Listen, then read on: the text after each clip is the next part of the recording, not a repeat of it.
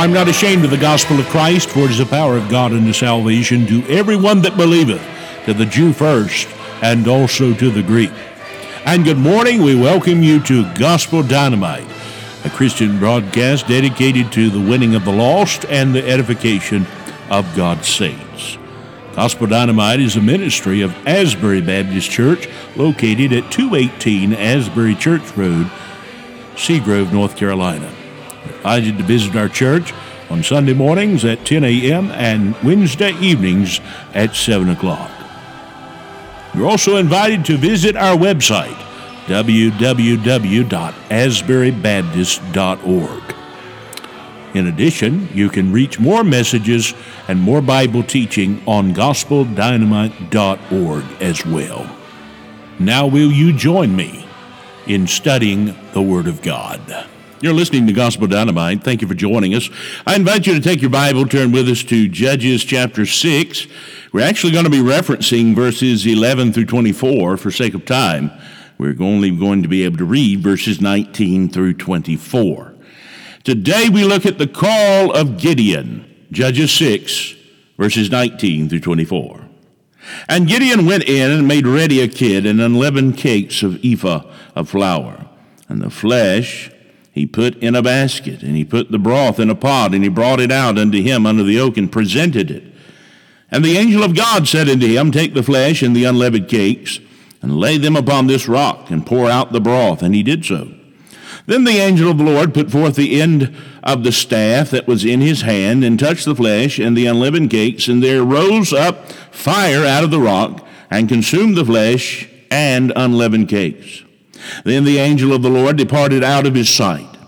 And when Gideon perceived that he was an angel of the Lord, Gideon said, Alas, O Lord God, for because I have seen an angel of the Lord face to face. And the Lord said unto him, Peace be unto thee.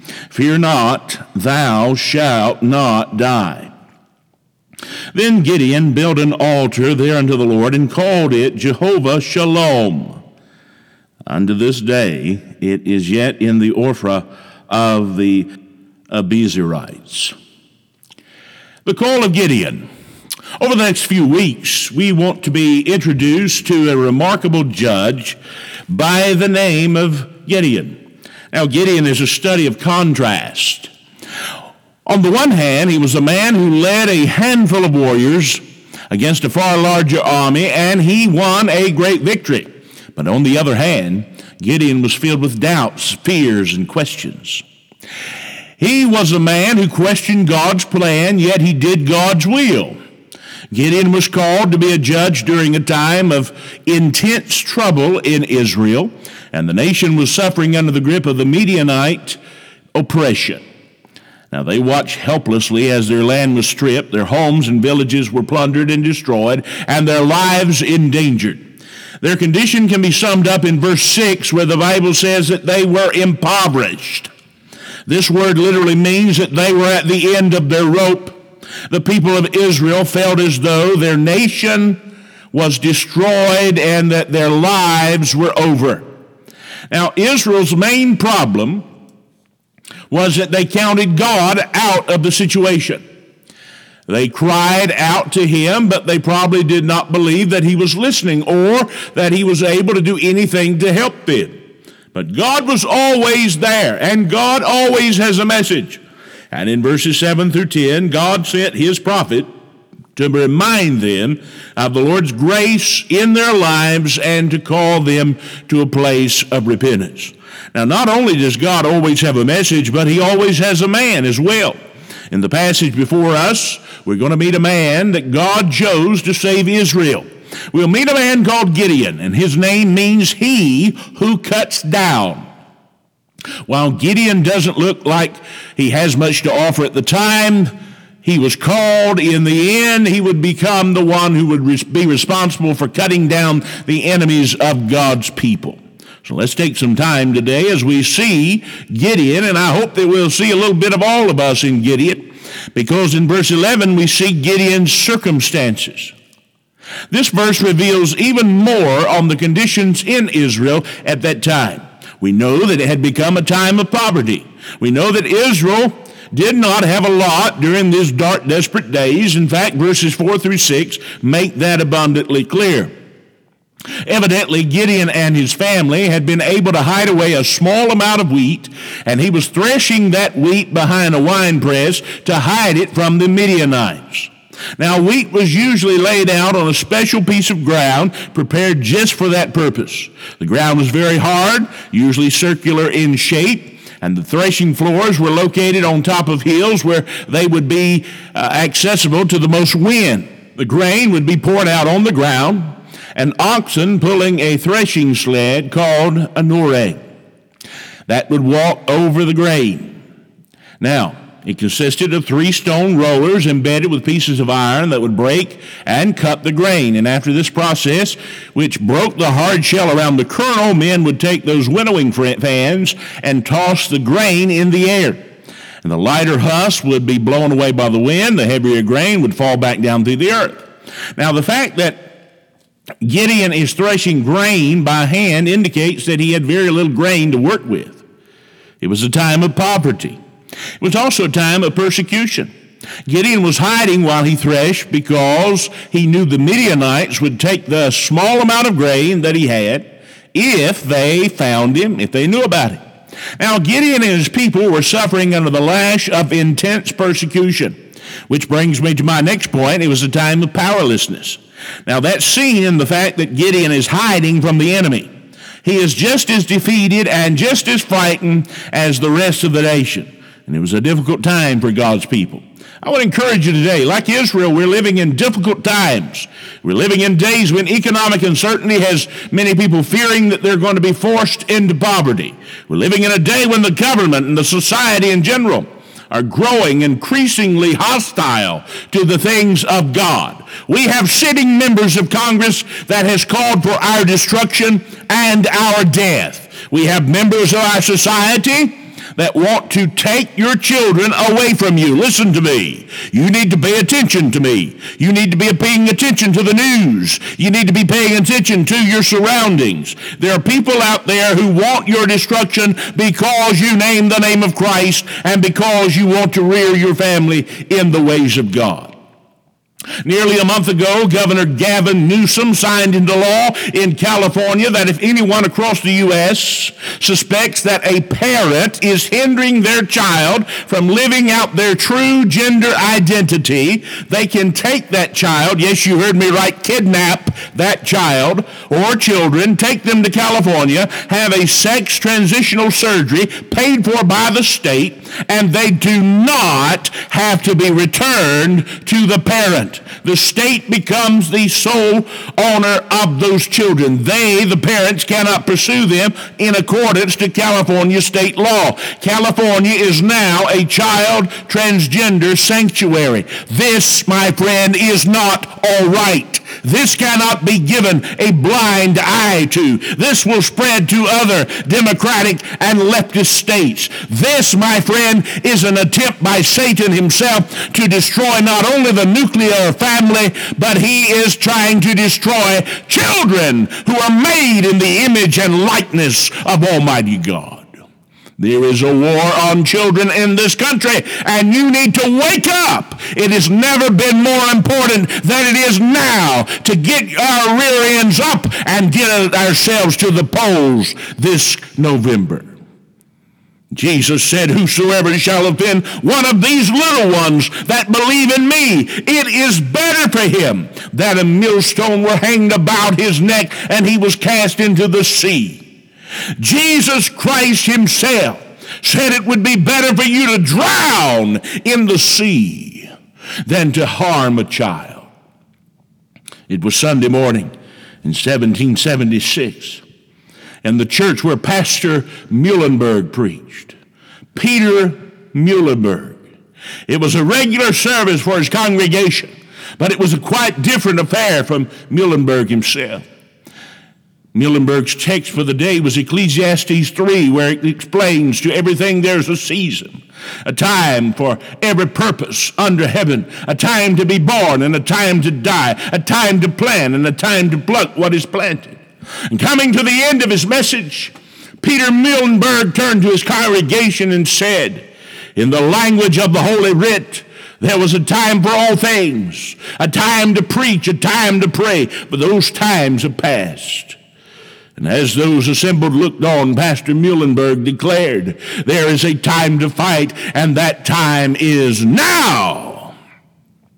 Muhlenberg then proceeded to remove his robes, revealing to the shock of his congregation a military uniform. Marching to the back of the church, he declared, Who among you is with me? On that day, 300 men from his church stood up and joined Peter Muhlenberg. They eventually became the 8th Virginia Brigade fighting for liberty.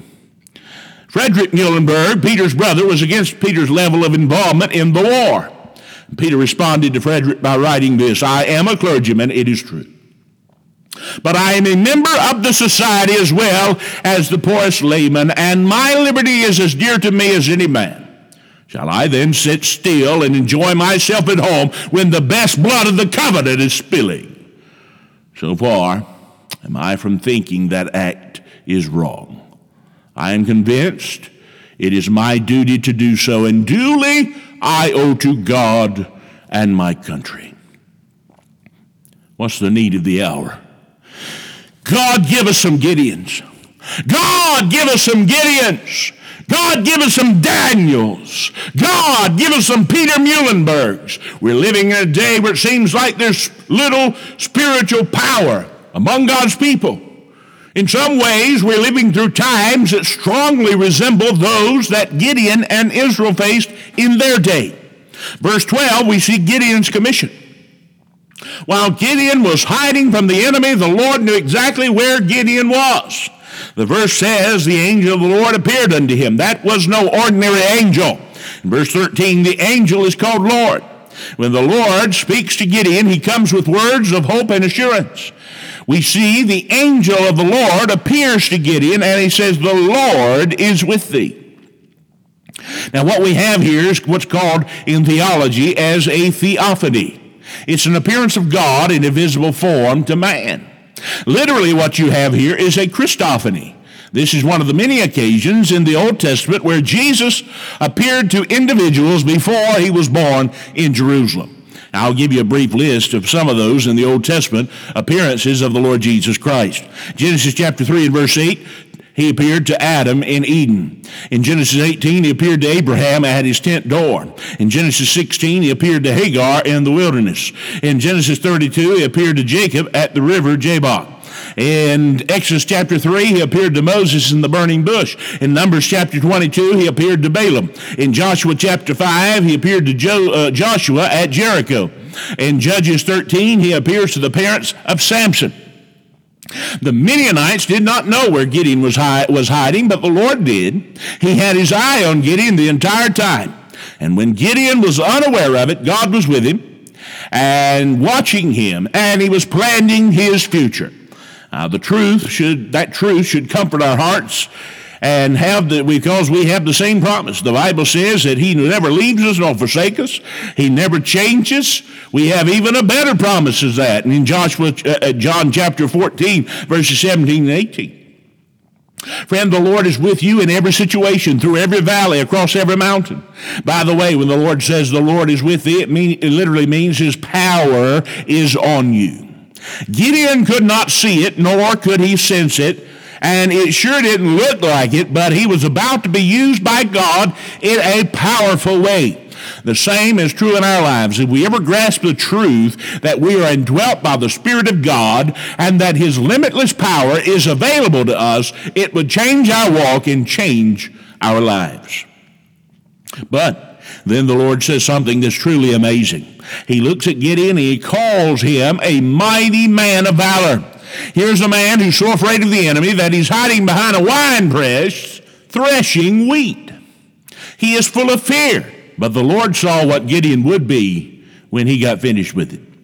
God intended to take Gideon and use him in a great way. The phrase the Lord used literally refers to a man who is charging right into the face of the enemy. Friends, it doesn't make sense, but that is who the Lord saw when he looked at Gideon. Now, did you know that the Lord knows you as well? He knows you far better than you even know yourself. The Bible says that you're fearfully and wonderfully made, Psalm 139. And if you're like me, you often look at your life and you see mistakes, you see failures, you see problems. You see a person who consistently fails to live up to God's high calling on your life. You see a person who loses far more than he wins. You see a person who, from all appearances, is always coming up short. Well, what does God see?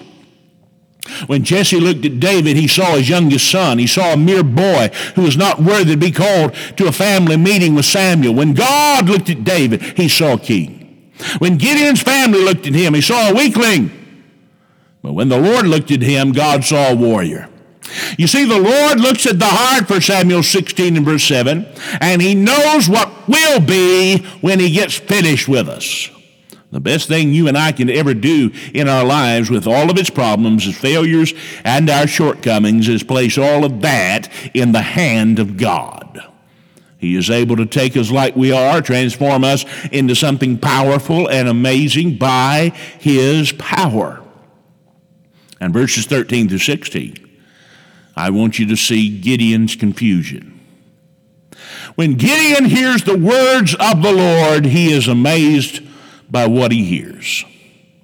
He cannot see how the Lord can possibly be talking to him. So he reacts to what the Lord says by questioning the Lord's words. He questions, first of all, in verse 13, God's presence. Gideon wants to know where the proof of God's presence can be found. If God was really with his people, shouldn't they be experiencing victory instead of defeat? Also in verse 13, he question, questions God's performance. Gideon wants to know where all the miracles have gone. It had been 250 years since God delivered Israel from Egypt through those devastating plagues.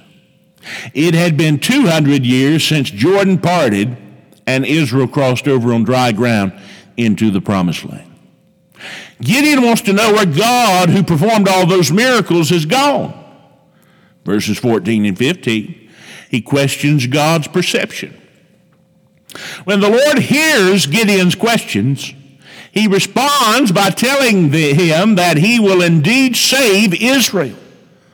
God has sent him, and he will be successful in his quest to defeat the enemies of Israel. Now, Gideon's response is to question the Lord's omniscience. He tells the Lord that he can't be right. He tells the Lord that he can't be a deliverer because his father's house is poor. Thus, no one will follow him.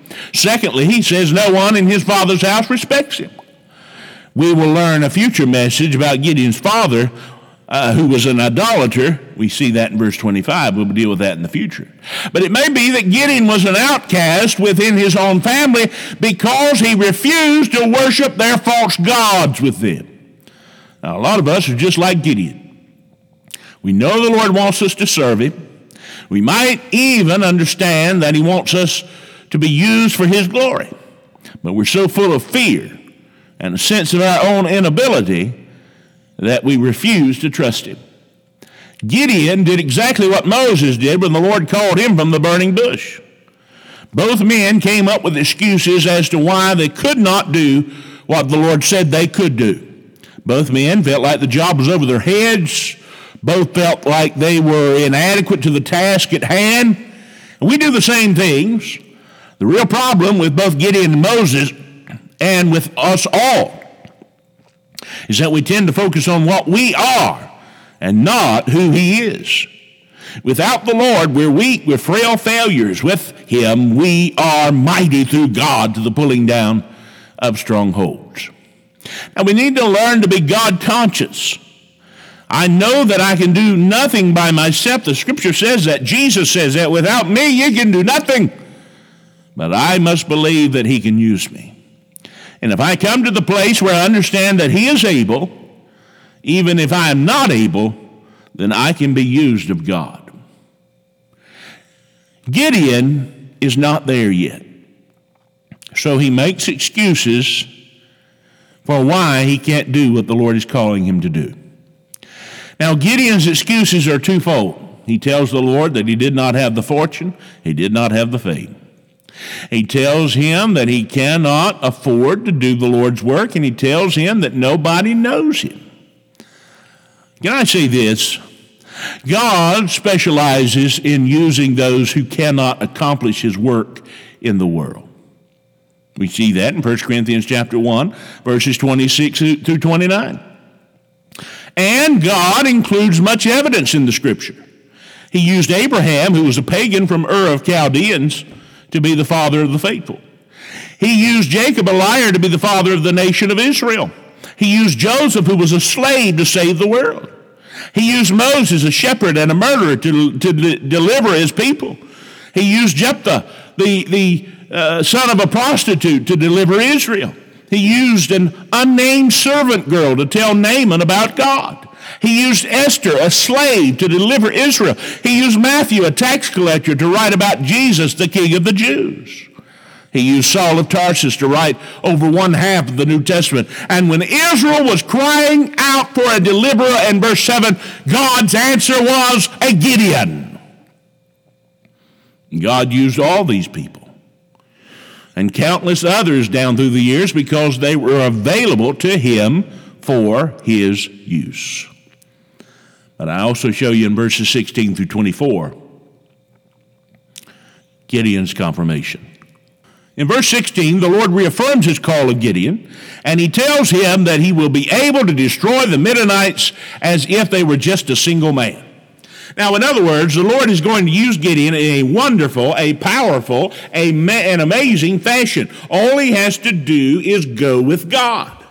Gideon is still not ready to simply follow the Lord. He wants some proof that it is really God who is talking with him. So Gideon asks for a sign. Now, this will not be the last time he does this. And thank God we serve a patient Lord. Gideon should have just done what the Lord told him to do. Of course, so should we. And God graciously gave Gideon the sign he requested. In verses 18 through 21, he's confirmed by a presentation. Gideon wants to make an offering to the Lord, which is what the word present means. So the Lord promises to wait until Gideon returns. He prepares a goat, cakes made from 35 pounds of flour, and a pot of broth. That was a sacrificial offering from a man whose family lived in poverty. It's amazing to see this transformation in Gideon because when the angel of the Lord found him, he was hiding, trying to protect a small amount of grain. Now he willingly gives it away as a huge meal. Gideon has at, le- at least reached a place where he's willing to yield the things he cherishes. And when Gideon presents his offering, he is instructed to place it on a rock. He does so. And when he does that, the Lord touches the offering with the edge of his staff. And when he does, fire rises out of the rock. It consumes the sacrifice. In receiving the sacrifice as he did, the Lord was teaching Gideon that everything was going to be fine. Everything was going to be all right. Now, the Lord used the staff to work this miracle, and the staff was an instrument used by a shepherd. His staff was to use to control and comfort and protect and lead the sheep. God is telling Gideon that he will be with him to comfort, control, protect, lead him as well. It was a way of teaching Gideon that he need not fear where the Lord would send him. For where God guides, he provides. This was a sign that the Lord had accepted Gideon and God had come to Gideon, called him, commissioned him, and accepted his sacrifice. All of this was the Lord's way of telling him that he was going to use him in a great way. If you want to be used of God, present yourself to him and he will use you. His will is that he make, we make an offering like Gideon did, and God is not interested in our goats, our cakes, and our broth. God is interested in us.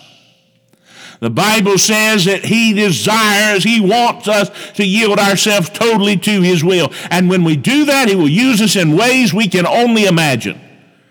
Paul said in Romans 12, 1 and 2, I beseech you, therefore, brethren, by the mercies of God, that you present your bodies a living sacrifice, holy, acceptable unto Him, which is your reasonable service. Those verses teach us that by completely yielding ourselves to God, we're able to recognize His will, which is good and acceptable and perfect. In other words, the will of the Lord for our lives is as simple as yielding our lives to the Lord. When we give up everything we have to Him that we have and all that we are, and we walk with Him, He guides us into His perfect will day by day, just like a shepherd leads his sheep. verses 22 through 24, He is confirmed by a promise. Gideon now recognizes just who he is dealing with. And when he does, he's filled with fear and he cries out to the Lord, and God responds by speaking peace to Gideon's heart. He promises Gideon that he will not die. Gideon then builds an altar and worships the Lord, and he calls that altar Jehovah Shalom, or the Lord is our peace. Gideon found peace in submission and worship. And when he submitted to the Lord's will for his life, and when he fell before the Lord, he humbly worshiped God, and Gideon found a place of comfort. My friend, that still works today. If you want turmoil in your soul, just walk a different path than the one God has planned for your life. If you want sleepless nights and dreary days, just refuse to do what He wants you to do. But if you want peace, joy, and true happiness, you'll only find it in surrounding your life to the will of God. Until you do that, until you do what God wants you to do, you'll never know true peace. You'll never experience genuine worship, and you might as well do what He's telling you to do because it isn't going to change His mind. Just looking from the outside, it doesn't look like Gideon will amount to much in the Lord's work. He's fearful, he's timid, he's filled with self doubt. He has more questions than he has answers. And Gideon is being brought to a place of service. But the Lord is willing to take Gideon just as he is. He's willing to shape him into what he wants him to be. And as we see him over the next few weeks, that's just what the Lord will do. What about you? Are you doing what God wants you to do? It's voting season. Your vote, Christian, belongs to God.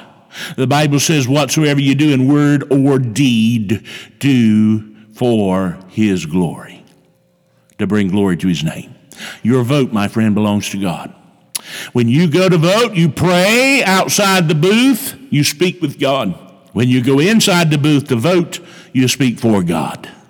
You speak in that vote according to how He wants you to vote. My friend, these are crucial days. Exercise every gift that God has given you.